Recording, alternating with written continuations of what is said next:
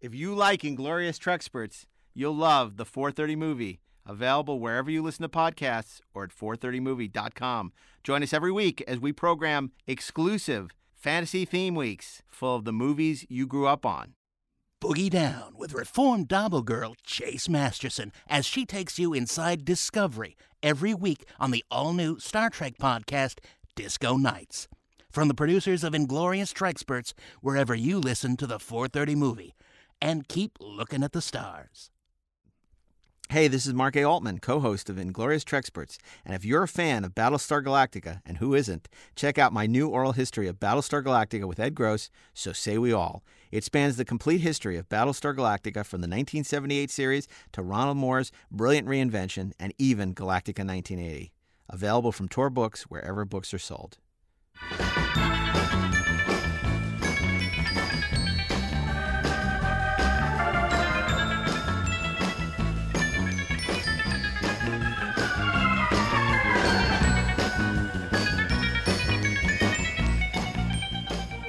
Hey, this is Mark A. Altman. And this is Darren Doctorman, and we are the Inglorious Treksperts.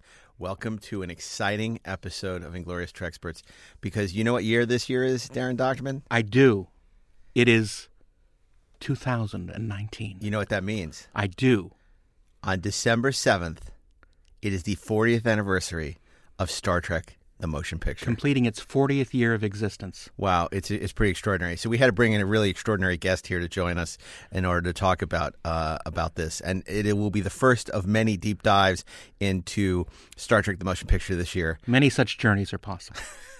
so I want to welcome uh, welcome back uh, to the show. Um, you know him uh, from his uh, Robservations on YouTube, uh, writer producer. Um, on um, uh, the um, Hills Run Red for Warner Brothers. Uh, he was producer on Agent Cody Banks, and of course the uh, director, writer, and editor of uh, the uh, also celebrating an anniversary, uh, Free Enterprise, celebrating its 20th anniversary this wow. year. Welcome back to Robert Meyer Burnett. Well, first, unlike Lieutenant Ilia, thank you for having me, but my oath of celibacy is not on record. That's the truth.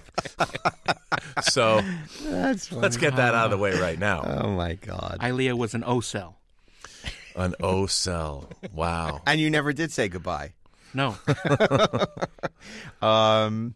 Anyway, well, look, this is this is uh this is so exciting because, you know, Star Trek the motion picture looms so large for the three of us in our formative in our association with Star Trek, in our love for movies, yeah. in our childhood, um, which continues to this day.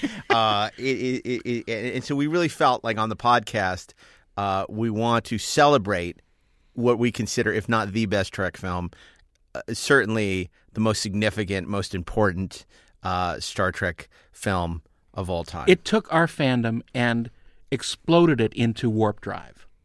It it really it really put it on a different plane of existence, a new form of life. We have attempted to explain ad infinitum on this show what it meant to live in that desert uh, in in the seventies with no new Star Trek content, and then to constantly be teased yeah. with a new TV show, a movie, another TV show, it's coming back. It's not coming back. And then to have this giant motion picture come out on December 7th and you know it it it was ushered in with this overture.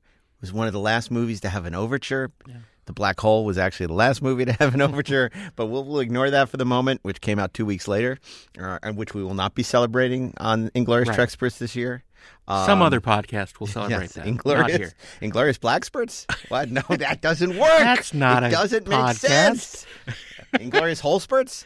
No. Nope, that doesn't work that either. That's a whole different thing on the internet. But I don't know what. Um, you know, we're, we're not going to talk about the black hole. That solves that problem. We've so already we, talked too much about the black hole. We're going to focus on Star Trek: The Motion Picture, and um, again, just just it was it, it's hard to convey the excitement of that moment when that picture debuted. But there was so much going on with it. There were McDonald's Happy Meals, mm-hmm. there were toys, there was um, all kinds of of, of stuff. Um, it was one of the reasons they didn't want to push the release date. Right. You know, they always say blind bidding that they were locked into that date and they were going to make it come hell or high water. Yeah. But there was also all the merchandise. It was a huge merchandise push. And, you know, many of them were, let's just say, not exactly good decisions, but many of them were. I mean, the, the McDonald's Happy Meal was the first branded Happy Meal. Uh, they had released the Happy Meal, I think, about four months earlier as just this generic thing where you got a, a, a burger and fries and a drink for a kid's meal. But the Star Trek meals, as they called them, were a huge explosion of tie in connection to McDonald's, which was a huge national and international concern. And it truly made you happy Absolutely. because it was I Star still Trek. I still have my collection that was gifted to me by our dear friend Alan Spencer. But Rob, was there anything more significant than the Star Trek the Motion Picture novelization? No, and the novelization came out before the movie did. Mm-hmm. Now it, it it was you guys did a great job setting up. What people should remember is the fact that they made this movie. It wasn't just a movie; it was the most expensive movie ever made at Mm-hmm. the time, and they brought back the TV actors. Right. Like, who would have ever thought in this day and age? never been done before. I mean, now we've had an X Files movie. I saw the trailer for the Downton Abbey movie this morning. They don't even name The the, actors, picture. the motion picture. But so now it's not unusual. But back then, to have Hollywood make this kind of a film and bring back all of our cast yeah. Was something in my mind. I mean, Star Trek was like really my religion, and it came out. I was 12 years old. I was in seventh grade. But when that novelization came out, I was already a fiend for Star Trek books. I'd read all the Blish uh, novelizations uh, of the episodes, the, the the Star Trek logs that Alan Dean Foster wrote, the photo novels, and all the original Bantam novels up to that point. Right. To get a novelization of Star Trek: The Motion Picture written by Gene Roddenberry himself, and when you first I- couldn't get home fast enough. I was reading it on the bus. There are footnotes in that book Yeah. that explain other things. Like there is a a term a term that a Vulcan term about friendship that, that that slash Phy- Phyla. phyla that that slash fiction it, it, it gave it gave like legitimacy to slash fiction. Right. I don't know if Roddenberry was doing that on purpose, but that that book was so chock full of of of just information about the Star Trek future that you never it had never come out before. Yeah. And I I don't know about you, but I read it before the, I saw the movie. Oh, me too. Yeah. twice. Yeah.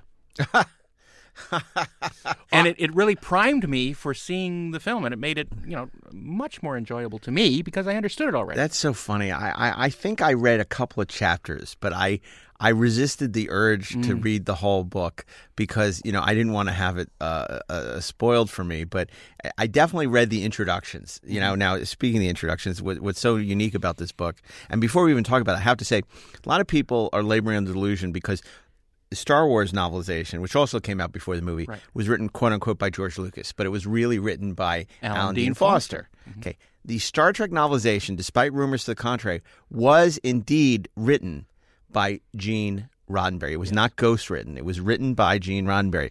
And um, there's a great story in my book, 50 Year Mission, where Harold Livingston uh, bemoans the fact that you know him and, and, and Gene were fighting like cats and dogs, and it was very competitive, and they were rewriting each other, and the studio sort of tolerated Roddenberry, but really liked Harold better, you know, and liked his his approach to the script. And at one point, uh, Roddenberry really dug the knife into to Livingston because he says, "Oh, I just signed the deal to write the novelization. They're paying me four hundred thousand dollars," and and Livingston's like, "Well, he got the last laugh." Yeah. and uh, in fact, it was a huge deal because this was the first of the Star Trek books to be published by Pocket Books because Bantam had had a ton of success uh, under uh, Lynn Del Rey. Uh, publishing Star Trek throughout the 70s. They made it what it was Right. with the log books, the, the original novels, um, the, uh, the the the James Blish books. But Pocket spent a ton of money to get the rights to Star Trek and would continue to publish it to this day, um, the Star Trek novels. But it all started with the novelization of Star Trek: The Motion Picture. Well, as, as you pointed out, the fact that Roddenberry wrote it meant, in my mind, like this weird demarcation between books and filmed entertainment. What's canon? What Right. not That novelization was canon. Yeah, there's no Everything- question. Everything Absolutely. in it was canon. The new humans or whatever. There's so Right. much wacky stuff and so much great information that I, I, I, I wish that I could have mainlined that novel, but it took time to read. And I, I, it was the first book in my life I ever read once and then immediately started reading it again. You know what? I did the same thing. So You know, it's so it's so funny. You're probably sitting at home saying, "Well, I'm not hundred years old like you guys, so I don't, I didn't read it. It's out of print. I, I couldn't possibly uh, have any experience with this book, so I, I don't know why I'm even listening to this stupid podcast." Well, I got news for you. Got a treat, real treat for you. we have taken the liberty of having we. Well, Darren Doctorman, okay, Darren. I, w- I mean, I was going to give you credit, but if if you're that fucking vain, Yes, I am. Um, I am. Damn it. and narcissism. Fine. Darren has, has has kindly recorded excerpts from the novel, Yeah. which we will uh, play for you throughout this as we talk about it, so you can share in the experience of reading what is this really gonzo novelization? because as you will see, as they alluded to, uh, there's mention of the New Humans, um, um, uh, Captain Kirk's mother's love coach, Yeah. uh, all of uh, uh, Gene Roddenberry's familiar obsessions find newfound life in the novel. Um, uh, multiple partners, uh, sexual partners that most people have on Earth. Um, it- you know, it also is. You got to remember this was written in the late '70s, where New Age was really at its height. Yeah. New Age spirituality. It was the '60s had given away, given you know, which was a very different kind of spirituality. The '70s was crystals and you know, all kinds of bizarre things and Pyramids. key Mind parties and pyramids yeah. and chariots of the gods and all that finds its way into this book. Well, we, we've selected sections from the book that are specifically Roddenberry esque and uh, different enough from the film that I think you'll find them interesting in their uh, to compare and contrast. And may I just say that I, I heard you listen. I, I heard one of these excerpts, and you're a fantastic reader of Star Trek books. I, I dare say that you should be hired, and they should go through the entire canon of 800, 900 plus Star Trek novels, and you should be you should record them all. Well, that would be interesting. I I'm fine if they just hire me to do motion picture. I, I'd be fine with that for the 40th anniversary. for the 40th anniversary. Now, I want to point out the book is out of print. I don't know how easy it is to get a hold you of. can these get it on. Kindle. It's you on can still Kindle. get it on Okay, it is. Kindle. Oh, okay. So all, all you uh, newfangled folks there, you can uh, get it on your Kindle. No, I guess nothing goes out of print on digital anymore. right, right. The the Library of Alexandria pales in comparison to Amazon. Um, I I, I- I want to get into the first section Please, if we can. let's do that. Uh, it's it's the preface written ostensibly in universe by James T. Kirk to this adventure, and uh, you'll hear he uh, is a little miffed with how he and his compatriots have been portrayed in the popular media, uh, and blames Roddenberry for it. yeah, it's great. So let's let, let's take a listen to that. This is James T. Kirk introducing the Star Trek: The Motion Picture novelization in 1979. My name is James Tiberius Kirk. Kirk, because my father and his male forebears followed the old custom of passing along a family identity name. I received James because it was both the name of my father's beloved brother, as well as that of my mother's first love instructor. Tiberius, as I am forever tired of explaining, was the Roman emperor whose life, for some unfathomable reason, fascinated my grandfather Samuel. This is not trivial information. For example, the fact that I use an old fashioned male surname says a lot about both me and the service to which I belong. Although the male surname custom has become rare among humans elsewhere, it remains a fairly common thing among those of us in Starfleet. We're a highly conservative and strongly individualistic group. The old customs die hard with us. We submit ourselves to starship discipline because we know it is made necessary by the realities of deep space exploration. We're proud that each of us has accepted this discipline voluntarily, and doubly proud when neither temptation nor jeopardy is able to shake our obedience to the oath we have taken. Some critics have characterized us of Starfleet as primitives, and with some justification. In some ways, we do resemble our forebears of a couple of centuries ago more than we do most people today. We are not part of those increasingly large numbers of humans who seem willing to submerge their own identities into the groups to which they belong. I'm prepared to accept the possibility that these so called new humans represent a more highly evolved breed, capable of finding rewards in group consciousness that were we more primitive individuals will never know. For the present, however, this new breed of human makes a poor space traveler, and Starfleet must depend on us primitives for deep space exploration. It seems an almost absurd claim that we primitives make better space travelers than the highly evolved, superbly intelligent, and adaptable new humans. The reason for this paradox is best explained in a Vulcan study of Starfleet's early years, during which vessel disappearances, crew defections, and mutinies had brought deep space exploration to a near halt. This once controversial report diagnosed those mysterious losses as being caused directly by the fact that Starfleet's recruitment standards were dangerously high. That is, Starfleet Academy cadets were then being selected from applicants having the highest possible test scores on all categories of intelligence and adaptability.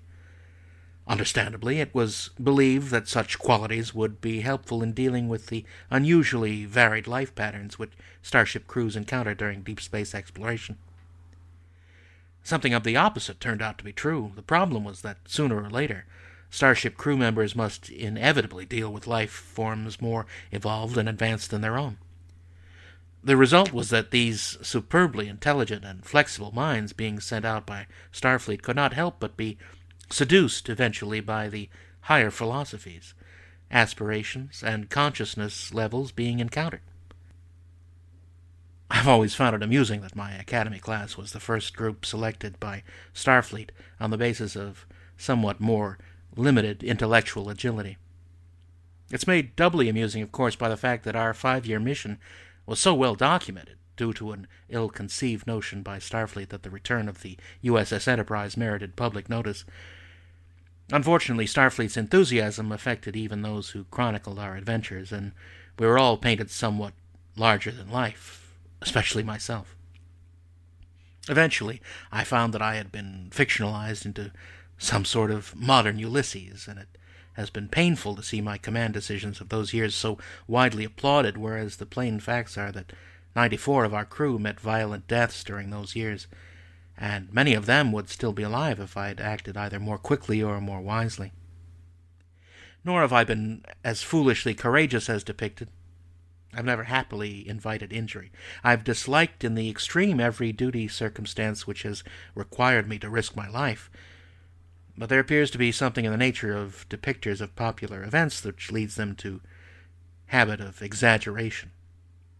As a result, I became determined that if ever again I found myself involved in an affair attracting public attention, I would insist that some way be found to tell the story more accurately. As some of you will know, I did become involved in such an affair. In fact, an event which threatened the very existence of Earth. Unfortunately, this has again brought me to the attention of those who record such happenings. Accordingly, although there may be many other ways in which this story is told or depicted, I've insisted that it is also to be set down in a written manuscript, which would be subject to my correction and my final approval. This is that manuscript, presented to you here as an old style printed book while I cannot control other depictions of these events that you may see, hear, and feel, I can promise that every description, idea, and word on these pages is the exact and true story of V'Ger and Earth, as it was seen, heard, and felt by James T. Kirk. Okay, well that was great. well, now we know how uh, Captain Kirk really feels about Gene Roddenberry, much uh, much like Harold Livingston. The, the Um, historical records. Right. the historical records, exactly. But you know, of course, Gene gets to um, his rebuttal. His rebuttal is just as uh, just as fascinating and in uh, in universe, and he treats it all very real. And this is one of the things that I love about his attitude toward this is that you know the, you you know why you have a printed book because Kirk wanted something that would not change. Um, and uh, Roddenberry sort of explains why he comes back to uh, documenting these adventures. But I love also how Shatner, oh Shatner, Kirk was talking about being the, the people in Starfleet are the rugged individualists, Right. Because those Nancy boy uh, uh, new humans, humans. Uh, are not capable of space exploration, you know. And, and, and he's named after his uh, his mother's love coach. Yeah, yeah. I mean, I, I was going to say I don't know what Gene was smoking back then, but I, have an I idea. think we know. But you know, there there is a lot of there's a lot of Robert Heinlein in this. You know, there's Stranger in a Strange Land. You know, Valentine Michael Smith. There is a lot of stuff that was popularized in science fiction, along with the New Age movement of the of the '60s that gave way to the '70s. There is a lot of, of science fiction, a lot of cutting edge '70s sci-fi, and I know because I was reading a lot of it at the time because I was a member of the Sci-Fi Book Club. There was a lot of a lot of things that. Uh, whether it had to do with sexuality and whether it had to do with what later became things like body modification. Right. It was really interesting. So he was also drawing a lot, a lot of what other science fiction writers of the time were also incorporating. I into their love the. Sci-Fi Book Club, and that was when I was remember. And you got a lot of books that were only in paperback that they were released in hardcover. Yeah. Right. and uh, that's where I first learned about Hitchhiker's Guide to the Galaxy. I got that, um, but also I would read Locus, you know, which was it was it was it was it was like they curated for you, you know, Right. in a way, and it was a, it was a wonderful thing. I mean, things like that don't really. You know, exist anymore. I don't know if there is a sci-fi book club still, but um, I can't imagine there would be. I don't know if there are book clubs anymore. Yeah. Well, a- another thing too about this this novel is that this novel was Star Trek. This was the first return to us, I think, especially it was legit Star Trek. We hadn't had any legit Star Trek since the animated series had gone off the air. This book was the first taste of it. Of of things to come. and it was uh, canon. it was canon. Gene wrote it. How could you say it's not canon? Now, little things like the communicator, which were now embedded in your uh, cerebral cortex, uh, th- those those were never really adapted. Uh, it was also a chance for him to redress uh, any of the changes in this the movie that he didn't like. Right. Um, you know that were made by Harold Livingston. You'll notice in some cases some of the jokes are not there Mm-hmm. um, that are in the movie. Um, there there are other elements, other things that, that are not that are written. Some of it is because the special effects weren't done. Right. So he's writing how he envisioned it. You, you know, uh, as opposed to the way it ultimately was visualized by Apogee and Doug Trumbull. Um, so let's listen to Gene Roddenberry's introduction uh, to uh, the the novel and, and see what Gene has to say. Considering Admiral James Kirk's comments in his own preface, it may seem strange that he chose me as the one to write this book. I was, after all, somewhat a key figure among those who chronicled his original five year mission in a way which the Admiral has criticized as inaccurately larger than life. I suspect that the thing which finally recommended me to the Admiral was the fact that I have always cherished books as much as he does. Or perhaps he thought I would be more trustworthy when working with words rather than with images. Either way, it is clear he knew that he could guarantee the accuracy of this by insisting that the manuscript be read and, where necessary, corrected by everyone involved in the events being described. Spock, Dr. McCoy, Admiral Nagura, Commander Scott, the Enterprise bridge crew, and almost everyone else listed on these pages have been given the opportunity to review every word describing the events in which they took any part.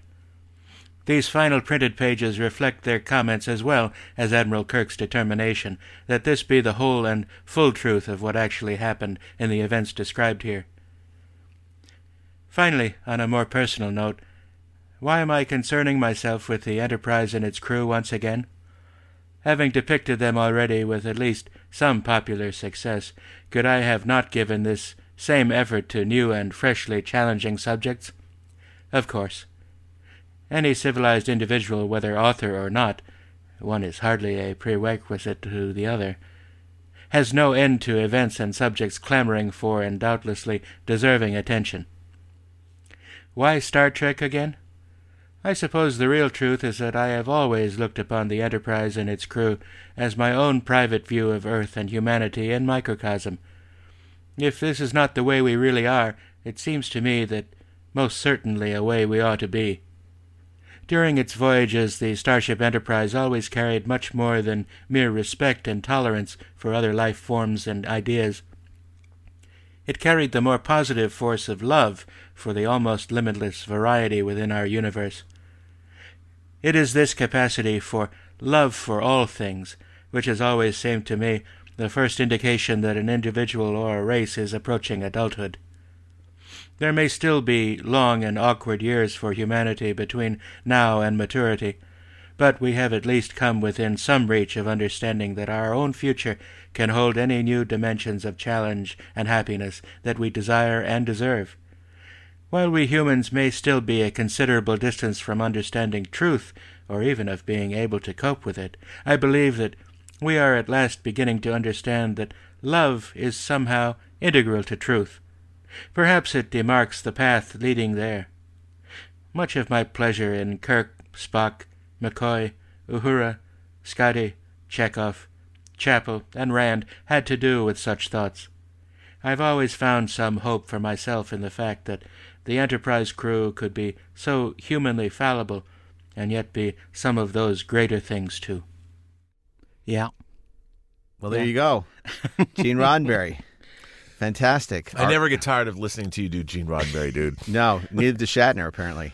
Well, he uh, that was an interesting thing because uh, Shatner says he doesn't remember Gene's voice, but uh, he he said he assumed that since I did a pretty good version of his, that he thought that my Gene was uh, was probably good as well.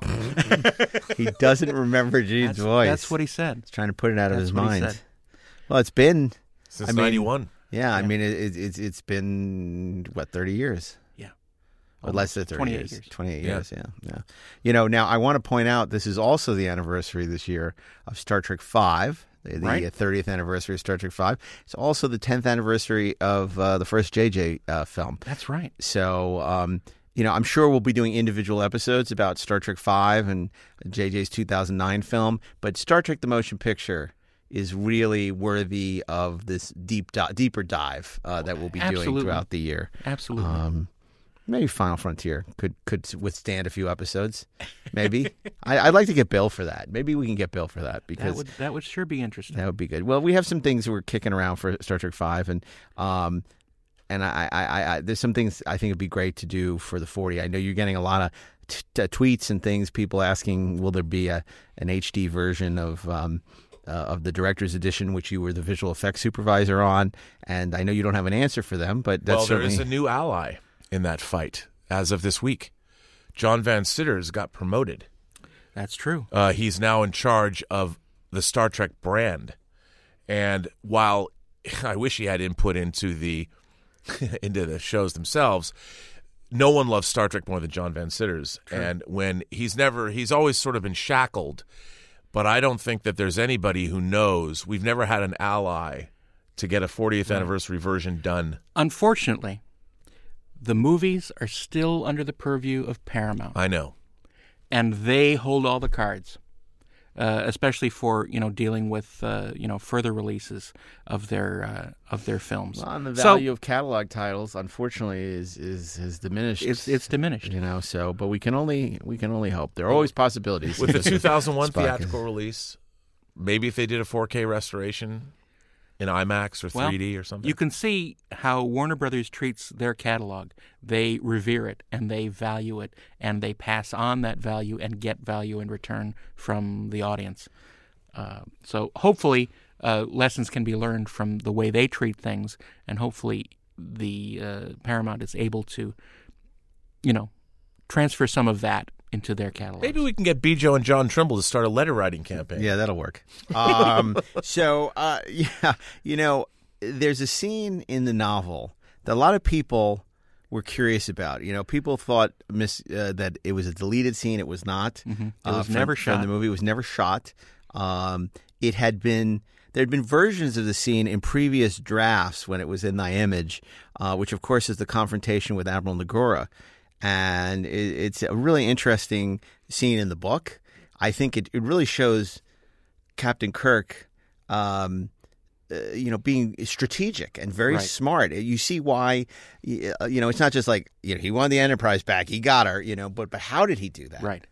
And and you know, we'll we'll listen to it and uh, you'll see we'll talk about it afterwards. This must be rather difficult for you, said Nagura. Captain Decker has been something of your protege, hasn't he? Yes, sir. But I don't see how that makes it difficult. I've recommended him for jobs in the past because he was the best man available. In this case, he is not. Kirk knew himself to be motivated and determined, as he had not been for years, and he had powerful arguments to use. The last five years of Enterprise logs supported his contention that Nagura's greatest need was not a captain familiar with a rebuilt vessel, but rather one with the greatest possible experience in dealing with deep space unknowns, such as the one now hurtling toward Earth. At first, Nagura had seemed indifferent and impatient, but Kirk had seen that the commanding admiral was also troubled and tired. Logs aside, was today's Kirk a better captain than the alert and upcoming young Decker? How much had Kirk been damaged by almost three years on the ground in an unfamiliar and unhappy environment? Ordinarily, Kirk would never have risked this direct confrontation with the commanding admiral, but this was the first real challenge Kirk had faced in these past three years, and Nagura, however dynamic and fearsome his personality, was also the man who had manipulated him, used him. This was a battle that Kirk was determined to win. Kirk could see that Nagura was beginning to question the decision to use Decker, being unusually patient, incredibly so considering his reputation. It was becoming obvious that he must feel genuine regret over the way he had forced Kirk into flag rank. Kirk had been with Nagura for twelve minutes. He had never known a visitor or decision here to last that long. Then he felt a chill as Nagura came abruptly to his feet. The entire staff considered this at length, Jim, said Nagura. I'm afraid that every point you've made has already been carefully considered. Admiral, these points were neither carefully nor properly considered since I was not present. Kirk knew that his only chance now was to challenge Nagura directly. And now that I am present, I submit that it is your responsibility to inform me of whatever negative arguments were made against my selection. As a flag officer and a member of Nagura's staff, Kirk had both a right and an obligation to know of anything in his professional performance which his peers considered to be substandard. Nagura's eyes remained fixed on Kirk's as five seconds passed, then ten, twenty. Kirk fought to keep the slightest expression off his own face. He sensed that everything would be won or lost now in the next minute. How badly do you want her back? The Enterprise? I can't deny it'll be pleasant to be back aboard her, Jim. I'm placing you on your honor. If there's the slightest chance that you are being motivated by anything other than professional considerations of intercepting whatever this is, trying to identify it, making contact with any life form, I don't understand the reference to honor, Heihachiro. I don't recall ever lying to you in the past, and I'm certain you never have to me. Kirk knew that he had won. He also believed that everything he had said or left unsaid was the whole and complete truth. Well, there you go. Yeah. I mean, I think there's still a lot that I wanted from this scene that is not in the book. Mm-hmm. I, I wanted to I wanted to feel a little more of the chess master Kirk, Mm, and that's kind of not there. right. Um, there's a little there's a little head butting, but it's you know it's very little. I Um, love your Nagura voice, though. I love it. I, it's worth it for that. Worth the You know, this was the scene that bummed me out the most that was missing from the movie. Right. And it was one of those I, I don't know if you were like this way. I didn't have many friends I could be this way with, but now everyone's always trying to outdo each other with how much knowledge they have about whatever it is that they love.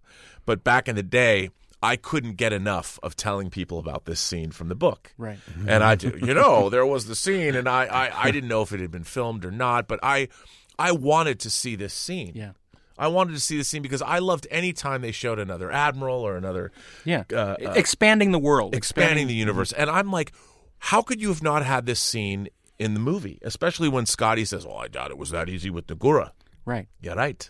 I mean, I wanted. I remember my, my grandfather took me to a convention in 1980 um, to uh, in, in New Jersey of all places. I don't know what we were doing in New Jersey. God help us. But um, they were giving out fly. I can't believe I remember this. These flyers that were like it was to start a letter writing campaign to get um, the studio to re-release Star Trek: The Motion Picture in 70 millimeter.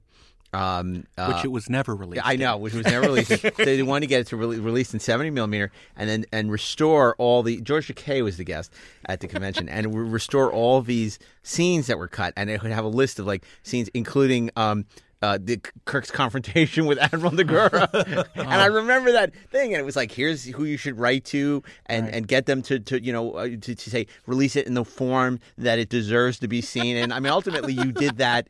Uh, 25 30 years later but um, it's kind of hysterical that this thing was um, It was never shot. it was never shot. I know, but it, it- it's one of those great missing scenes. It was never shot. It's like the Magnificent Ambersons, where it was shot and destroyed. Right. This this was never shot, destroyed. Nothing ever happened to it. But if you want to see, you know, people like, oh, the ABC cut. You know, it was like, uh, it was in the ABC cut. No, no, it wasn't. Who would you guys have cast as Admiral Nagura? Um, I probably would have uh, gone to the gentleman that played the um, head of the Nakatomi Corporation in uh, Die Hard. Uh, I forget his name. Forgive me. Oh, Taka- who played Takagi? Yes. Yeah. Yeah, what was his name? He died last year. Yeah. Shinobi, Shinobu. Yeah. Uh, I I don't remember his name, but yeah, the guy who played Takagi, he's great. Yeah.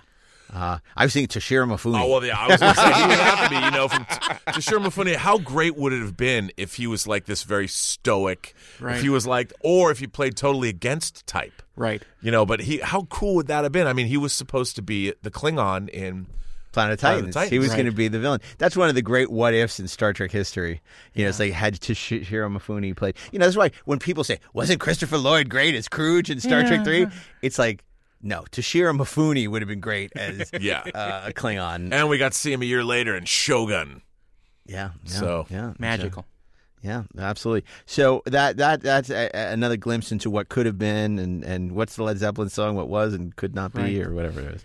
Okay. Now, I- the next scene is uh, one of my favorites in the film, um, and it's even more interesting in the novel uh, because it gives you a little more uh, um, attitude from all of the characters. oh yeah. they're they're really pissed off at each other, and it's really interesting to see. Especially, uh, it's it's told from the point of view of McCoy, basically, Mm-hmm. and uh, this is the scene in the officers' lounge, and uh, you'll hear it's uh, it's fascinating. I, I, I love when um, you know, uh, basically Spock's a total dick to McCoy, Yeah. and McCoy is and not McCoy having it. and McCoy hits him right back. yeah, yeah, it's yeah. great. Okay, here we go. The officers' lounge was located three decks below the bridge at the forward edge of the command superstructure. The observation ports here looked out over the starship's vast saucer section and provided the best shipboard views of space and, at warp speeds, of hyperspace. With the ship in warp drive, the myriads of stars visible from here were coalesced into a mass ahead of them. And the starship's incredible velocity was obvious even there, as occasional stars would seem to abruptly slip free of the rest, whipping brightly past the starship to vanish into the reverse coalescence of stars behind them. McCoy liked the officers' lounge. It pleased him that Starfleet could understand the necessity of providing luxury like this, especially for those whose years of service and distinction merited it. And it was made doubly pleasant by the fact that entry here was forbidden to no one. Its exclusive use by command grade officers was merely a tradition which had grown out of the honest respect which Starfleet's senior officers had earned. The Vulcan came in, still cold and aloof. Reporting as ordered, Captain.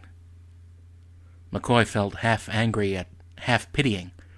Despite the cold Vulcan exterior being presented by Spock, McCoy had known him too well for too many years to miss the small signs of human torment that were present too.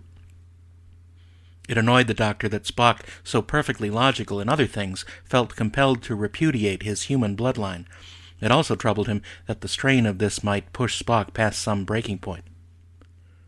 Sit down, please, Kirk said. Spock remained standing. Sir, I would appreciate Dr. McCoy absenting himself from this interview. McCoy saw Kirk's look harden. I want him here, Kirk said. Sit down. This was unmistakably given as an order. Even then, for a moment, it looked as if Spock would refuse.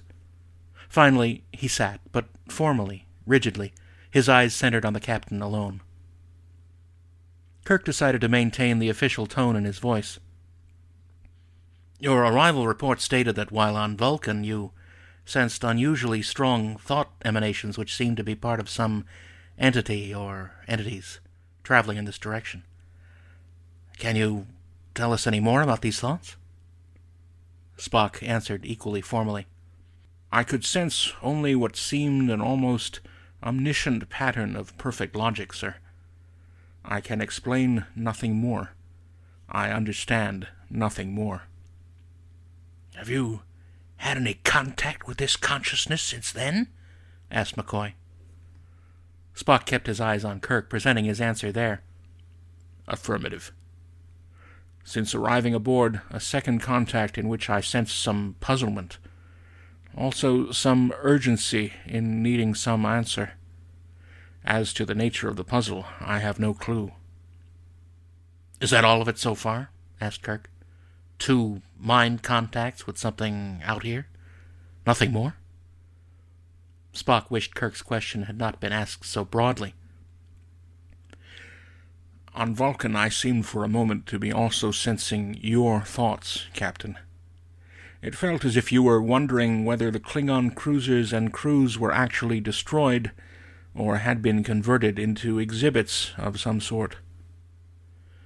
Kirk's expression told McCoy there had indeed been such a thought, although this surprised McCoy much less than the fact that Spock had admitted sensing it, considering his present unfriendliness. It was common knowledge that telepathic rapport between Vulcan and human was possible only in cases of extraordinarily close friendship. Kirk nodded casually. I must have been wishing that I could discuss all this with you. I have acquired the habit of having you around during emergencies. McCoy watched as Spock continued to sit, staring expressionlessly straight ahead. Why couldn't Spock respond to him? Kirk could hardly risk begging one of his officers for friendship. I heard you went to Gol after you left, Kirk said. Were you studying with the Vulcan Masters? That question invades my personal life, Captain. Emotion, Spock? McCoy had seen the barest flicker of expression at Kirk's mention of the Masters. Is it possible you failed? Spock turned slowly toward McCoy, acknowledging his presence for the first time. Your deductions do you credit, Doctor, if your puerile curiosity does not. My professional curiosity, science officer. McCoy was capable of a formally official tone, too. And am I seeing anger now? McCoy had seen a glint of it, even though Spock had composed his expression almost instantly. It was precisely this kind of thing which had made Spock object to the doctor's presence here. He had no choice but to nod stiff acknowledgment of the truth of McCoy's observation, but he addressed himself back to Kirk. I had believed that a discipline at Gol would exorcise my human half. I did not succeed. I have not yet succeeded in fully accomplishing that. The fact that you had sensed patterns of perfect logic, Kirk had to ask. Does that have something to do with your being here? It is my only hope of accomplishing what the masters could not, said Spock. Or isn't it lucky we happen to be going your way? said McCoy. Let it drop, Bones, Kirk said. But he kept his tone firm as he continued to Spock. You are my science officer. I'll expect an immediate report on anything further you learn or sense from here on. I have accepted service here as a Starfleet officer, said Spock stiffly. Kirk nodded, accepting the rebuke. This has been painful for me, too. Thank you. Spock turned and went out without a word. Kirk and McCoy exchanged a troubled look. Then Kirk turned to go, too. Jim! called McCoy. Kirk turned back, and McCoy waited until certain Spock was out of hearing range. However seriously Vulcans take their oaths, remember that everything and everyone has a breaking point. Kirk shook his head. I can't believe Spock would ever be turned against us. Jim, if that consciousness is as enormous and powerful as Spock describes it, he may have no choice. Yeah, there you have it. That's Yeah. a great, great scene. Although you notice the whole, um, he makes a big deal out of uh, Spock sitting down, but there's none of that. Won't you please Right. sit Right. He doesn't make a joke out of it. Yeah, yeah. But you know, I don't know if y- y- that was that was really a visual Absolutely. a joke. And, I, and by the way, Shatner's delivery of that is one of my favorite. Shatnerisms, especially with the, the gestures, frustration, with the hands, yeah. and, and just Well, and, I and mean, the way it's set up. Rob, because we have so much fun with it in Free Enterprise, where Eric McCormack is sitting in his office with Shatner, Yeah. and Shatner's pacing around, and he says to Shatner, "Won't you please sit down?" It's so, and Shatner, of course, he would never have known what we were doing. Not no we, idea. we did that a number of times when we were making Free Enterprise, and you and I were sitting behind the cameras just giggling. re- realizing this stuff were references and him not knowing. Although we were often surprised because sometimes it, it was like there was he knew more than he was letting on. But remember we, we made that joke about Angelique Pettyjohn? Oh, yes, and he I came over and sort of said, "Who is Angelique Pettyjohn?" And he gave us a little look like he knew very damn well who Exactly. Angelique Pettyjohn was, and then walked off with a smile on his face. Mm-hmm. Um, which made us smile even bigger. indeed, Well, it did. speaking of a smile on their face, this next scene, I think uh, Gene Roddenberry had a lot of smiles on his face when he was writing this, uh, because it's it's very in his uh, sort of uh, naughty schoolboy uh, manner. That's a good way of putting it. It's pretty maids all in a row. Yeah, it, it's uh, it's it's probably the naughtiest scene in any Star Trek uh, book ever written. Yeah, and of course that is uh, Ilia materializing in the uh, sonic shower, and uh, it's funny because of course that movie was a G-rated movie, and there was discussion as to you know how, How, much going to do this? How, yeah. yeah, You know how how are you going to do it? How are you going to show her? Is there going to be nudity? You know how is this how is this going to work? And you know the feeling it was the feeling like we cannot afford to alienate one viewer. So this is going to be G rated. This movie. We're not going to have violence. We're not going to have anything that's going to push this into PG or um, that is going to cause anyone not to bring their kids to the movie. So there was no question that whether it was Persis as an actress uh, or um, who's just stunningly beautiful, or uh, but it, it- clearly they were never going to show nudity. But that did not stop Gene from writing about it. describing it very specifically uh, in this scene. A pair of security guards were waiting at the cabin marked Ilia, Lieutenant, NAV 07719. Spock's eyebrow came up on seeing the name on the door. Kirk had learned from Chekov's panel that intruder alert was in from their former navigator's quarters, and this had prompted him to leave Decker behind at the con. One of the security men had an identity sensor trained on the door. Its tiny monitor was displaying digital readings 165, 160, 155. Whatever's in there was white hot only a few minutes ago, said a security officer. Fascinating, said Spock. Kirk nodded, aware that the Vulcan referred to the fact that neither smoke nor flame alarms had been triggered, and since a flare of temperatures that high should have caused something to burn, the aliens who had taken Lieutenant Ilia from them must have sent over something unusual to her cabin. Whatever it might be, it was no place for Will Decker, who had reacted with such anguish at the Delta navigator's disappearance. Other security details were hurrying in to close off bulkheads and handle the other intruder alert routines. Kirk motioned to one guard to accompany himself and Spock. No weapons, he cautioned. Kirk cracked the door open slowly until they could peer into what seemed to be an empty cabin. As he expected, there was no sign of the frightening plasma energy probe. The alien certainly realized by now that it was the wrong kind of device for an investigation of the Enterprise crew. Spock was indicating that the guard's identity sensor readouts. Whatever was in the cabin, its temperature had dropped to 38 degrees and was beginning to hold steady near that temperature. As they moved carefully in through the door, Kirk could make out a faint scent of Ilia still lingering in the fabric of her lounge bed. The heat source is in the sonic shower, said Spock. What the hell? Kirk spun quickly toward the cabin's dressing alcove. Through the transparent door of the hydrosonic shower, he saw something moving.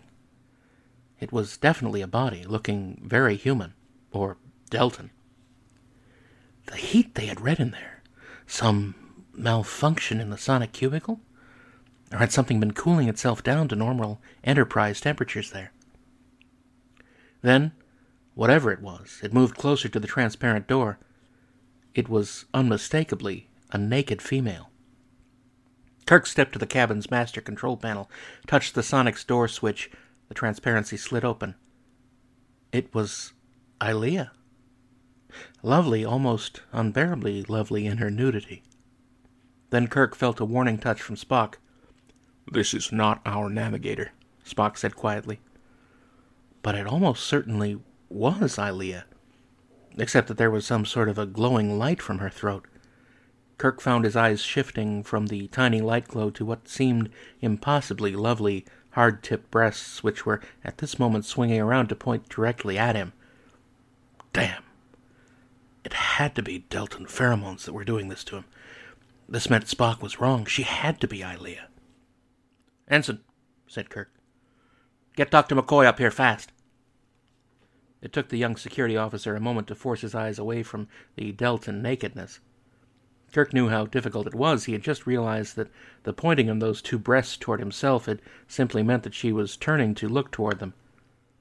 The eyes. They seemed devoid of living warmth. Was this somehow Ilia's dead body? A corpse reanimated and controlled by the alien? Kirk's direction of thought was bringing his attention back to her naked body as he stepped toward her in the sonic cubicle.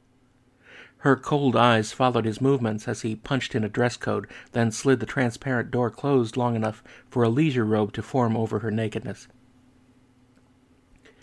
What was the look Spock had given him? Amusement or pity? Apparently, Deltan pheromones created no sensual excitement in the Vulcans, otherwise, he would understand the wisdom of putting some garment on her.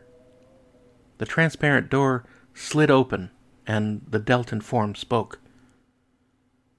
You are the Kirk unit? Kirk saw Spock cock an ear as if half understanding.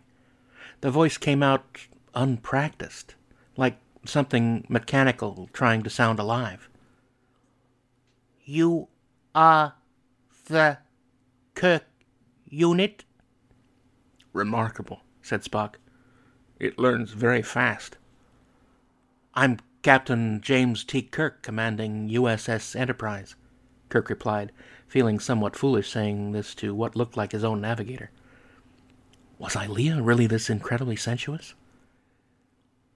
I have been programmed to observe and record normal functions of the carbon based units infesting USS Enterprise.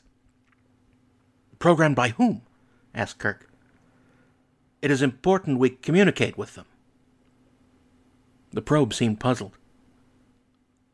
If you require a designation, I was programmed by V'Ger.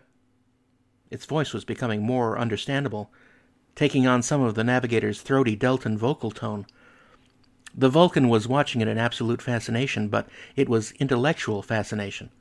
The Deltan scents were clearly wasted on Vulcans. Who is V'Ger? Kirk asked. V'Ger is that which programmed me. Are you referring to someone in the larger vessel out there? The captain or the leader of whoever is aboard it? The door opened and McCoy rushed in. Jim, what's. McCoy's trained eye took her in for only a moment before his medical tricorder came out fast and he began a scan of the female form. Who is V'Ger? Kirk repeated. V'Ger is that which seeks the Creator. Kirk had difficulty believing that his ears heard correctly. The Creator? The considerable astonishment on Spock's features said he must have heard these same words too. Jim, this is a mechanism. It was McCoy, indicating Ilia. Kirk stared at the ship's doctor. The Deltan female form, as far as his eyes could tell, looked exactly real. It had reacted with Deltan sensuality and sexuality by releasing pheromones, and Kirk knew that both he and the security ensign could testify to their reality. Spock was making his own scan with the doctor's tricorder. I believe this form replaces the plasma energy probe which had been sent to examine our vessel, Captain. It may even be the same probe using the Ilia pattern it carried back with it. Kirk turned to the female form, making his question a demand. Where is Lieutenant Ilia? That unit no longer functions. The mechanism's tone sounded factual. I have been given its form to more readily communicate with the carbon based units infesting Enterprise.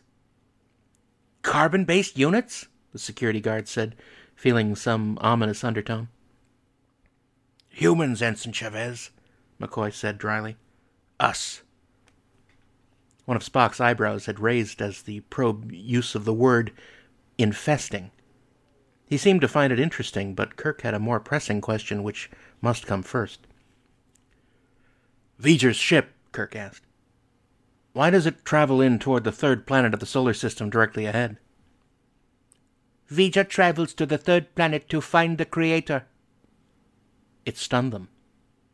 Whatever V'ger might be, some single great entity or an entire alien race, it was simply impossible that anything capable of that vessel's technology could believe that Earth was the location of anything that could be called Creator. Kirk tried to pursue it sensibly. What is the Creator? he asked. That which creates, answered the Ilia probe. The mechanical sound in its voice was almost gone. It also seemed to move more gracefully, as if becoming accustomed to the use of the various mechanisms making up its body. What does V'ger want of the Creator? To join with him? Join with the Creator? Spock asked. How? V'ger and the Creator will become one. What does the Creator create? asked Spock. The Creator is that which created V'ger, the Ilia probe was saying.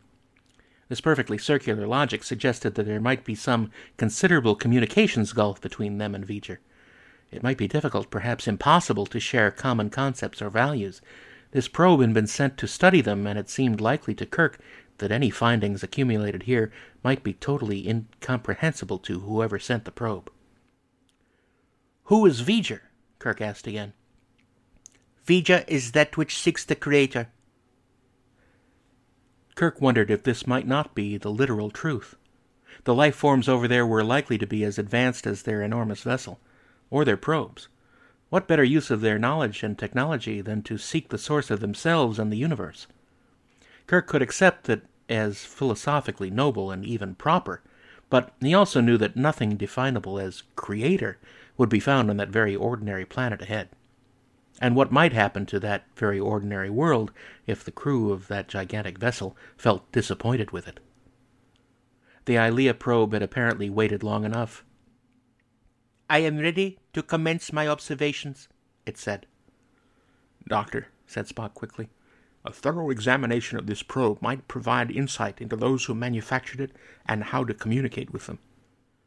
McCoy agreed, nodding as he took an Ilia arm to escort it out. He was spun around off balance. The gentle tug in its arm had been like trying to pull a building after him. It ignored McCoy, addressed Kirk.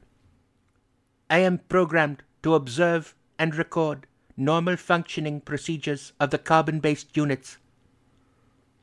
The examination is a normal function, Kirk said with his old resourcefulness. The Ilia probe considered it a moment. You may proceed, it said. Well, there you go. I think Yeah. we need to change the uh, um, the setting on this podcast to explicit. um, that was that was uh, an interesting little detour into the I've- mind I've- of Gene I've Roddenberry. always wondered what the film would have been like if Gene had had his way completely. if if he had been able to make it a completely adult film. I mean, not adult film. right, right, sure. But uh, right, his version His of the, the version of it in his mind. Yeah. Well, I, you know, I think we get some insight into that uh, if you look at those early drafts of In Thy Image. And I'd love to, in a future episode of our deep dive into Star Trek The Motion Picture 40, look at some of those early drafts of In Thy Image. Absolutely. Um, because um, you'll see, because, you know, I think I mentioned this before that uh, one of the drafts starts with. You know, Kirk and the woman who's killed in the transporter accident, who was Admiral Nagura's aide, Right. who uh, ends up, uh, and also his lover, Right. uh, uh, skinny dipping in San Francisco Bay. you know, when Admiral Nagura calls and says he needs Kirk to come to uh, uh, Starfleet headquarters. Right. And uh, yeah, that's yeah. Anyway, the less said about that, the better. Moving on. Uh, speaking of Ilia, Yeah, another scene with uh, this time we uh, get to know a little more about how Decker operates and uh, Decker unit. the Decker unit and uh, his uh, his a little bit of his backstory with Ilia and sort of fleshing that out a little bit. This is the scene that was in the special longer version, and uh, we brought it back for the director's edition as well.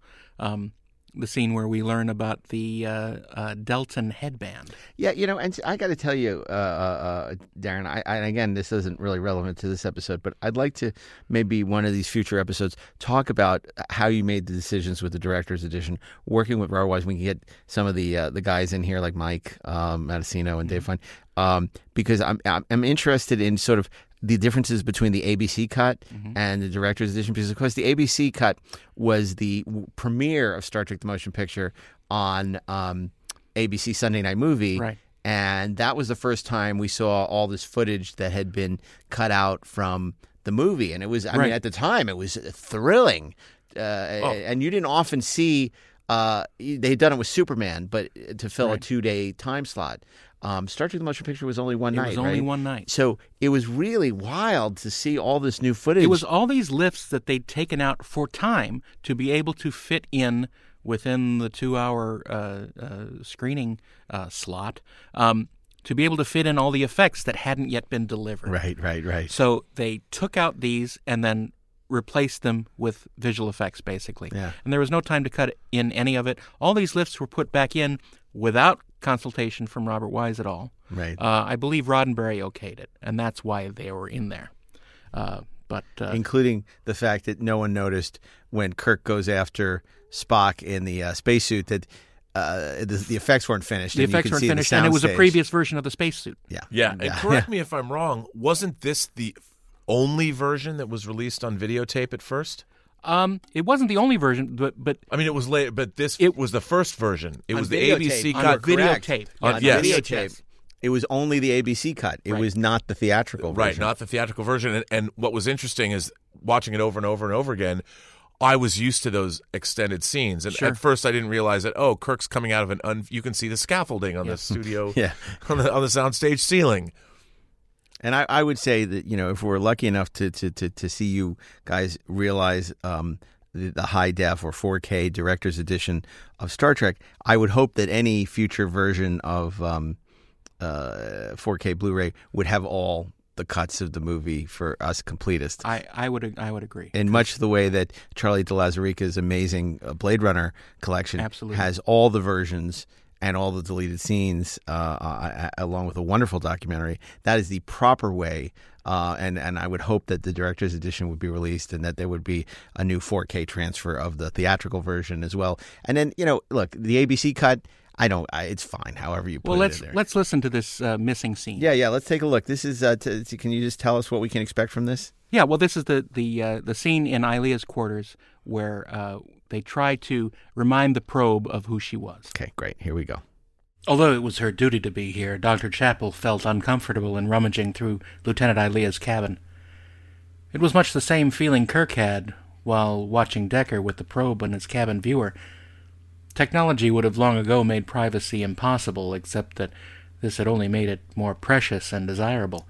And in the close confines of starship life, respect for another's privacy had become a powerful tradition. This could be exactly what he needs, said McCoy. He was inspecting a colorful little headband which Chapel had found. She'd remembered Ilia once mentioning the head ornaments like this played some role in the life of a Deltan female. The headband was a delicately plated thing which carried a rainbow of colors that shimmered like the plumage of an exotic tropical bird. McCoy had been surprised to see that it was made from dried leaves, and remembered hearing of the incredible beauty of Ilia's home planet. Where did you find that? It was Will Decker, arriving in response to the message they had sent. As he brought the Ilia probe into the cabin, he was eyeing the headband with surprise. Dr. Chapel found it here. We'd thought that if you had had some very personal item of Ilia's to show the probe. Well, that's certainly what you found, Doctor. Decker seemed to be watching the Ilia mechanism anxiously. Problems? Decker watched the probe another moment, seeming relieved to see that it was ignoring the head ornament completely. They call it a love band, said Decker. The act of a male touching it can sometimes trigger strong sexual urges in the Deltan female. Chapel was amused to see McCoy immediately drop the headband onto a tabletop. The ship's doctor probably had no objections to the exotic triggering, but he undoubtedly preferred choosing his own time and place. Wearing it in certain ways signifies that the Deltan woman is seeking a mate, or seeking mating, or some other sexual thing. Deltan's sex customs are considerably different from human ones. Decker, said McCoy, we're not suggesting that you mate with the thing. McCoy hesitated. Was it wise to talk this openly in front of the probe? But it showed no reaction at all to McCoy's calling it a thing, nor to the talk of sex and mating. Look, Doctor, I'd mate with a photon warhead if it would help, said Decker. But sex won't trigger any Ilia memory patterns because she has no memories of making love with me. Obviously, if that had ever happened, I wouldn't be here. Decker was reminding them that there were very practical reasons for requiring celibacy oaths of Deltans serving on Starfleet vessels. Part of the problem was that humans had difficulty settling for routine earthly sex afterward. Even more critical, however, was the fact that the long evolvement of the Deltan race had not only heightened their sensuality, but it also resulted in the sex act becoming a complete union in which both body and mind were shared. Deltans, of course, found this natural and pleasant, but the experience of actually becoming part of another person's mind almost always incapacitated the human partner. If you'd rather try something besides the headband, Chapel began. No, this could be the perfect way to learn how far its memory patterns go.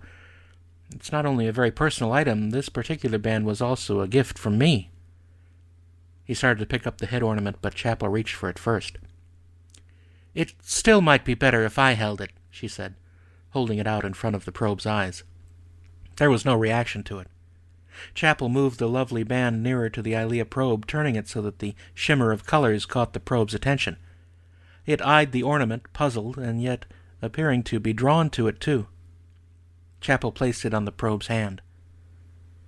Decker watched too, but his thoughts were racing ahead. Their present position could hardly be much more than three hours from Earth. With no word from Kirk of other progress, this probe was probably their last chance to contact or even learn anything helpful about the mysterious intruders. The Ilia mechanism ran its fingers over the color shimmer on the ornament. Do you remember my giving that to you? asked Decker. When Decker had met Ilia on her home planet, he had no idea what the headband symbolized. In his abysmal ignorance of Deltan customs, he had bought it for her, thinking it merely a pretty ornament. And she had accepted it, marking him as hers, and he would have been if he had not run. The probe was turning toward the dressing table mirror and began tentatively to lift the ornament toward its head. Both McCoy and Chapel threw a quick look to Decker, but he made no objection. McCoy felt a wave of sympathy for the young man. Under other circumstances, they would all be remembering a dozen old jokes about exotically programmed androids and sex-starved spacemen. But Decker's grief had left no doubt about the depth of his affection for the Deltan woman, and McCoy had no illusions about the agony which Decker must be feeling having to deal with such a perfect duplicate of her. yeah, and uh, you know, Dr. Chapel uh, has a you know a bit of a pivotal role in yeah, this. she's a first class MD now. Yeah, absolutely. Yeah. There was a lot of stills of this scene too. I remember saying, you know, and you're wondering what is that? And I, they sort of in the film they brush over that. They they brush she over, told and me it's, she it's wore, not you wore this on, and it's not in the theatrical version, right. so it's uh, it's a bit odd. But it's funny because in my mind, I don't remember because I watched the tape Right. over and over again. But it was in there was a bit of it in the ABC version, Absolutely. and that I always remembered that. I liked course. that scene too. I- I do, thought too. Majel was great in the scene as Yeah. well. I love when they're in the rec room looking at all the old enterprises, and she says that was Captain Archer's ship. No, Yeah. No, that never happened. I can't believe for a, a- a franchise that values canon, it clearly shows you what enterprises are, are, are the history of the enterprise, and then they just create the ship out that doesn't exist. I don't get it. Why Well- did it have to be the Enterprise? Yeah. right? Why couldn't it have been the Columbia? because they right because know they, they wanted, wanted- to call it the freaking Enterprise. I know. you know, for, because they called it Enterprise and not Star Trek, as Right. though people wouldn't know it was a Star Trek show. exactly. Anyway, don't Well, get look- me started. this this last scene section that we have is actually um, I remembered it from when from reading the novel twice before seeing the movie, and I remembered this scene so well, and I was disappointed in the movie for not doing this scene like it was Mm. described. The creation of the walkway to the V'Ger Island. Well, and then you had your chance to address that. Then exactly, and I'm so glad I had the chance to recreate that as it would have been. And it was. And- I remember seeing the director's cut. I think in the mixing stage was the 1st mm-hmm. time I saw. it. I was Yeah. like, "Wow, Yeah. there it is." Did the we did the book. I- you know, it, it, and that's one of my favorite sequences in the director's edition. I have to say, I really, I just think that's spectacular, and I love hearing you talk about it. Because here you are, we're talking about devouring this as a kid, Yeah. you know, and I had all these images in your mind, and then to have the chance, X number of years later, to to actually realize what you It had was such a it's- gift and such an honor, and it it's a highlight of my life. It's really, it's really extraordinary, and it's just like we constantly hear these stories on the show. Recently, we did an episode with Doug Drexler mm-hmm. talking about meeting Bob Justman. You sitting next to Rob Burnett, whose first movie that he ever directed was with Bill Shatner. I mean, it's just. It's it's great, and you know, for those you know who are younger and audience who are at the beginning of their careers, you know, it should, I hope in some way it's inspiring. You know, your parents may be saying, you know, take the safe go to law school, you know, or, or, or get your your medical degree, you know, forget this silly dream, Get a job. get a life. But you know, uh, if you follow your dreams, you know, sometimes they do come true. Well, here's here's one of those scenes that Yeah. inspired my imagination, and uh, I was able to return to many years later. The Ilia probe had taken Kirk and the others by turbolift to a dimly lit maintenance shaft. It was obvious that V'Ger knew every detail of the Enterprise as its probe then led them unerringly to a small maintenance lift and motioned them to step onto it. There was hardly room for all five of them as the inspection lift then began traveling upward. An access hatch slid aside over their heads, and suddenly the lift was carrying them out in the open. It came to a stop, and they found themselves standing, without spacesuits, on the surface of the saucer hull of the Enterprise. Kirk heard a surprised gasp from Decker and realized that he had very nearly done the same. The sweep and symmetry of their starship was bathed in the golden glow. It looked almost impossibly lovely. We are in an atmosphere and gravity envelope, just as promised, announced Spock. Fascinating. McCoy gave the probe a quick look as if suspecting some trickery. Out here, their lungs should have ruptured, and their frozen bodies should now be floating about weightlessly. The Ilia probe was already walking out toward the front edge of the saucer section. It was only as Kirk turned to follow her that he realized that Decker's gasp of astonishment had little to do with the look of Enterprise from here. Even in Kirk's eyes, the starship seemed to shrink in size as he took in the awesome reality surrounding them. A fleet of starships could have maneuvered in the vastness of V'Ger's brain hemisphere. Yet, according to Spock, this great hemisphere was far from being mere empty space. It was actually a great complex of electromagnetic wave particles which carried V'Ger's conscious thoughts, just as the nerves and neurons in Kirk's brain did the same for him. And Kirk's mind reeled as he realized that the sheer immensity of all this was linked also to the equally incredible storage capacity of the memory crystals described by Spock. They were led to the edge of their ship's saucer section. Here, the Ilia mechanism stopped and stood looking out toward the brain hemisphere, the nucleus which they had examined earlier on the bridge viewer. Undoubtedly our destination, said Spock quietly. We have begun to move in that direction. Spock was right, no doubt of it. The glittering nucleus was looming much larger.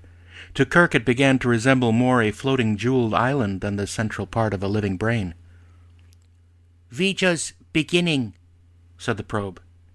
It was pointing toward the nucleus. V'Ger's beginning?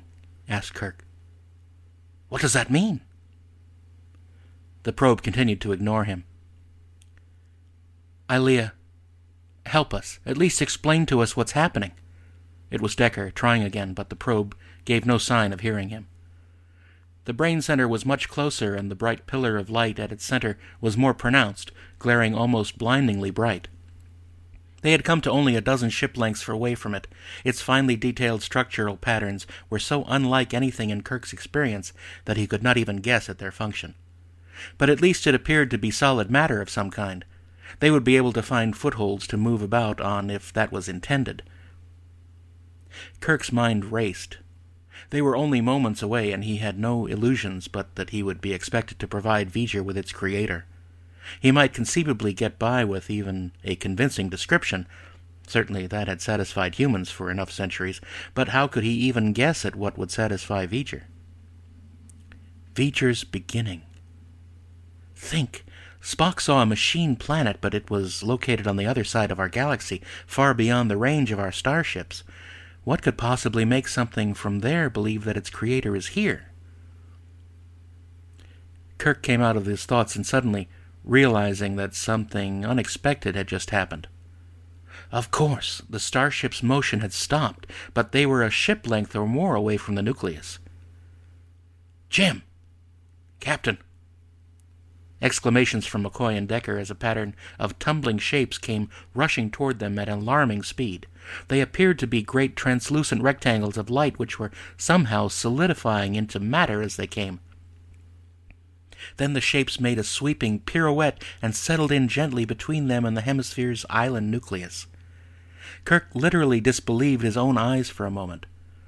The shapes had formed themselves into a floating pathway across to whatever awaited them over there. The starship nudged up with a gentle bump against the pathway pattern, and then the Ilia probe stepped out onto the first floating shape. Like a glowing ice floe, it supported the probe as it stepped to another, then another. McCoy started to throw a frowning, I refuse to do that, look, but Kirk followed the probe immediately, with Spock and Decker stepping onto a floating shape behind him. McCoy was left with no option but to follow.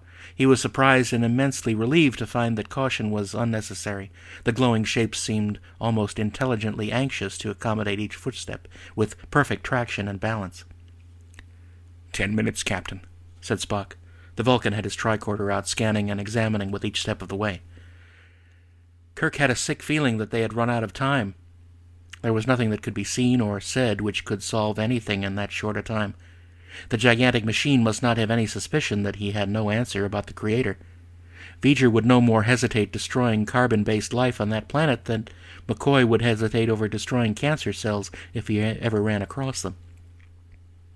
As they reached the complex, their eyes could pierce the light glare enough to see that its center area sloped upward from all directions, like a giant inverted bowl. The slightly convex sides steepened at the top where the shining pillar of light beamed out of a wide opening. There was no doubt now where they were being led. This nucleus area, said Spock, checking his tricorder, is older than the rest of V'Ger. Although it is still well beyond our understanding, none of it appears as advanced as the rest of V'Ger. Which fits an idea I've been forming, said McCoy. From an anatomical point of view, I would describe this as the nucleus of a hemisphere brain all around us. Spock was suddenly very interested. Are you thinking primal brain, Doctor? McCoy nodded, turning to Kirk. I don't know how much of this will help, but I'd guess that this place here connects what V'Ger is now with what V'Ger used to be. They were climbing up a steepening incline, only a dozen steps from the brilliant light beam. They could see that the opening out of which it rose was as wide as an amphitheater. Kirk found himself hurrying, feeling rising excitement. Great pillars surrounded it. If a machine could have conceived Stonehenge, this was such a place. Shielding their eyes from the light glare, they clambered to the edge of the opening and looked down onto it, and came to a shuffling, shocked halt. There was a stunned surprise on every face except that of the probe. It simply indicated and said, V'Ger. The wide concave area below them was actually not unlike a small amphitheater. The pillar of light somehow carried the feeling of a sacred flame, as if marking something immeasurably sacred to V'Ger. That object was pitted and damage scarred, but still, undeniably, a 20th century space probe from planet Earth. I doubt that V'Ger will believe the truth, murmured Spock. You can be damned certain it won't, said McCoy. Well, Yeah. there you go. Yeah. So you know, th- this this novel uh, really uh, sparked my imagination, and it it made my enjoyment of the film so much more, obviously, than a lot of other people, Sure. uh, because uh, it became real to me first before I saw it. Me too, and maybe that's why. I mean, I, uh, Star Trek: The Motion Picture is is my favorite Star Trek movie, and I dare say I had an experience about five years ago where uh, I was dating this uh, a film producer, and she had never really watched Star Trek, so I, I curated like we watched twenty episodes, and then we watched Star Trek: The Motion Picture, and she loved Star Trek: The Motion Picture, and she was like, "Wow, this is a great extension of the original series." And people forget it gets this bad rap as Star Trek: The Slow Motion Picture, but I dare say Star Trek: The Motion Picture is closer to the original series than any other Star Trek movie because the characters might not be in the uh, the right kind of place, but you still have the humor, the conversations, the scene with McCoy in Kirk's quarters. One of the great moments in Star Trek history. I disagree with you, Rob, because I, I think they, they they are exactly where they need to be the characters. I think that people expected them to be exactly like they were in Turnabout Intruder when they left them in 1969. What I love about Star Trek: The Motion Picture Is that they have they changed have in the changed. Oh, well, that's right. I totally agree with that. But I mean, the general public wanted. Right. The, the, the great thing about Star Trek The Motion Picture is you have these three men who hate where they're at in life. Right. Right. You know, they're not happy people. Yes. And and the whole point of the film is that this family, these three men that really they complete one another. Yeah. They come back They are together. three parts of the same person. and that's what makes the story such a joy to watch, at least for me. exactly. Exactly. I mean, to have you know Spock trying to resolve all these issues with who he is, and Kirk who's just miserable behind a desk, you know, and McCoy, God knows where. The, I, in the book, it, it explains where McCoy, what Right. McCoy was up to. Wasn't he dealing with Fabrini medicine? Yeah. Yep. You know, which is a reference to, um, you know, The uh, world is hollow The world is hollow. I- and I Another thing we learn in the novelization. Correct, You yeah. know, that was, but I, I think you're right. But it's just it it was not what was so great about Star Trek the Motion Picture is I was growing up, I was as old as I ever had been at the time. I was going in from elementary school to junior high school. Right. I was uh, entering Making my the transition teenage into a new years. form. And and Star Trek the Motion Picture was so adult. Yeah. You know, it, it, it as I was getting older, my this childhood love I had of Star Trek was also maturing and growing up. And and it was it was so that this thing that I loved as a kid was also maturing before my eyes. Right, sure. Was amazing. Yeah, that's a great point. And and you know, you talk about this last scene, you know, which I think you really brought to new life in the director's edition. But boy, I love the production design. I love it's beautiful. that uh, where V'Ger, that atrium, that that uh, amphitheater that V'Ger is in. Um, and you know, in, in the news lately, Voyager One and Voyager Two have you know both left the solar system now. I always wish they had called it Voyager One or Voyager Two. I always hated Voyager Eight, you know, because it was like Voyager Six, Six. Voyager Voyager Six, six. because um, it was um, it was like there's never going to be a Voyager Six, and it's like oh man, and it's like uh, but in a way, I'm glad because it it makes it that that's a different universe. Ah. That it, it's it's not our universe, and that's okay.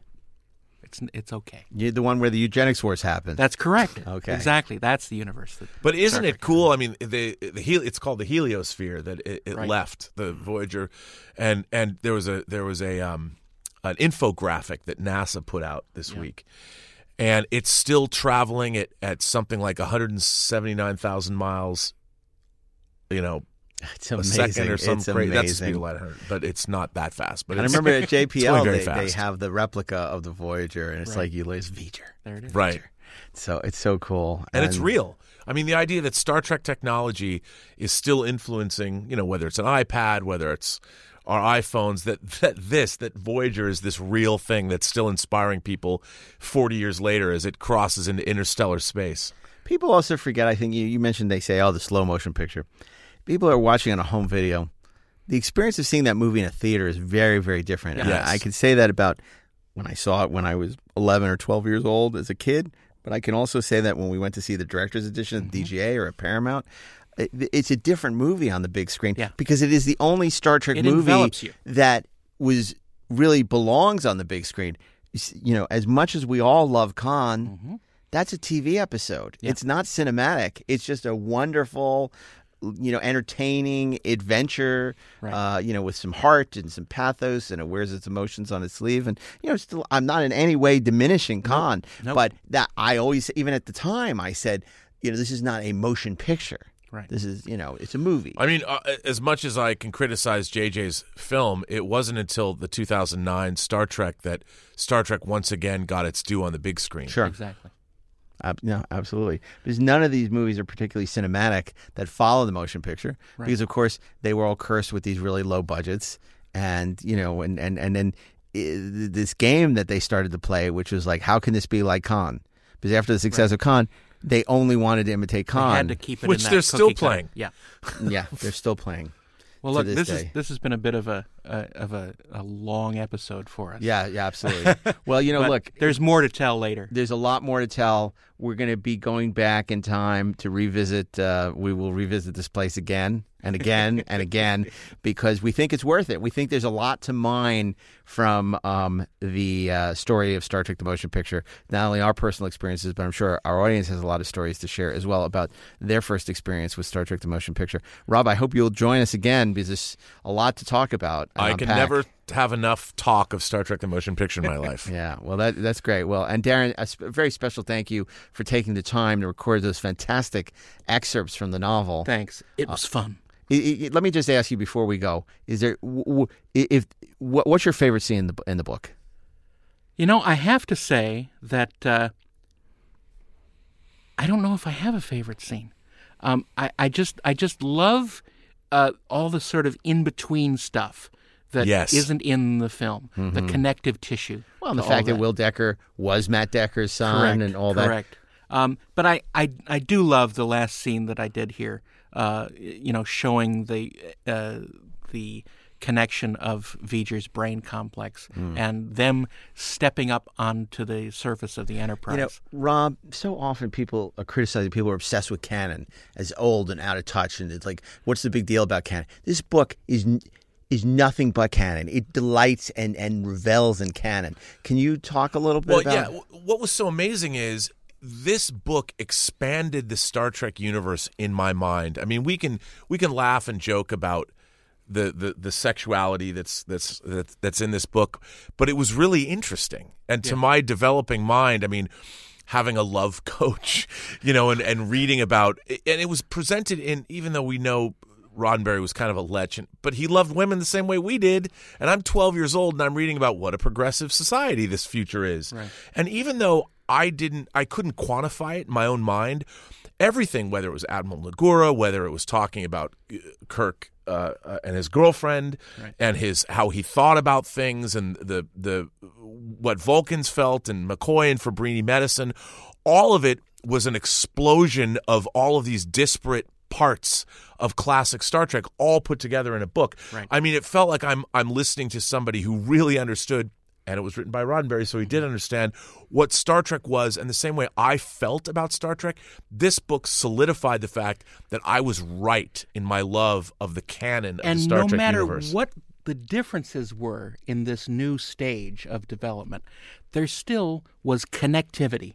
Oh yeah. There still was was enough sinew to tie it all together, and not you know throw away the stuff that had occur- occurred in the past, but embrace it and include it. And I have to say, you know, Vonda McIntyre, who then took up the mantle and wrote the Star Trek two and Star Trek Entropy three Effects. novelizations, Oh, wow. she did a fantastic job also of the tradition of what this book set up. And especially her Star Trek II novelization Mm-hmm. really expanded that story. And you know, she of course wrote the the novel that the first original pocket novel that followed up the motion picture novelization, which was the Entropy Effect, which also went on and expanded the Star Trek universe. I mean, these, and in my mind, these were things that just made that universe richer and and and more important and more adult and more real to me. Absolutely. Wow, that's great. Well, look again. Thank you, Rob, for joining us. Daren, thank you for your hard work on uh, uh, basically translating these to audio. I want to remind everybody you can follow Inglorious Treksperts on Twitter and Instagram at Inglorious Trek, as well as on Facebook, where you can continue the conversation by suggesting show topics for future episodes, as well as uh, Star Trek: The Motion Picture special reports um, throughout the year. And uh, give us feedback on every episode. In addition, if you liked what you hear, please rate us five stars at Apple Podcasts. You can hear new episodes of Inglorious Treksperts every Sunday wherever you listen to the podcast. And if you're a fan of Star Trek Discovery, don't miss our all new podcast. I guess it's not all new anymore, but just don't miss our podcast, Disco Nights, with host Chase Masterson and special guests every week.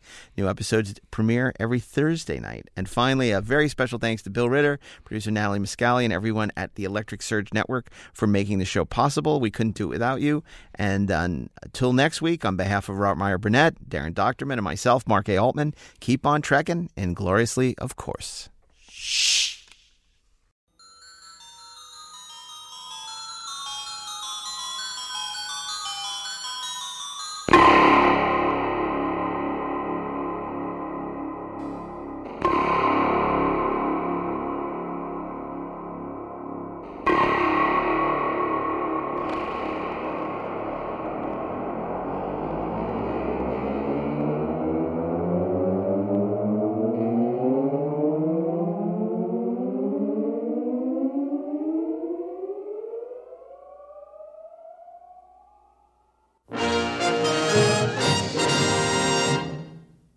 This podcast is a production of the Electric Surge Network.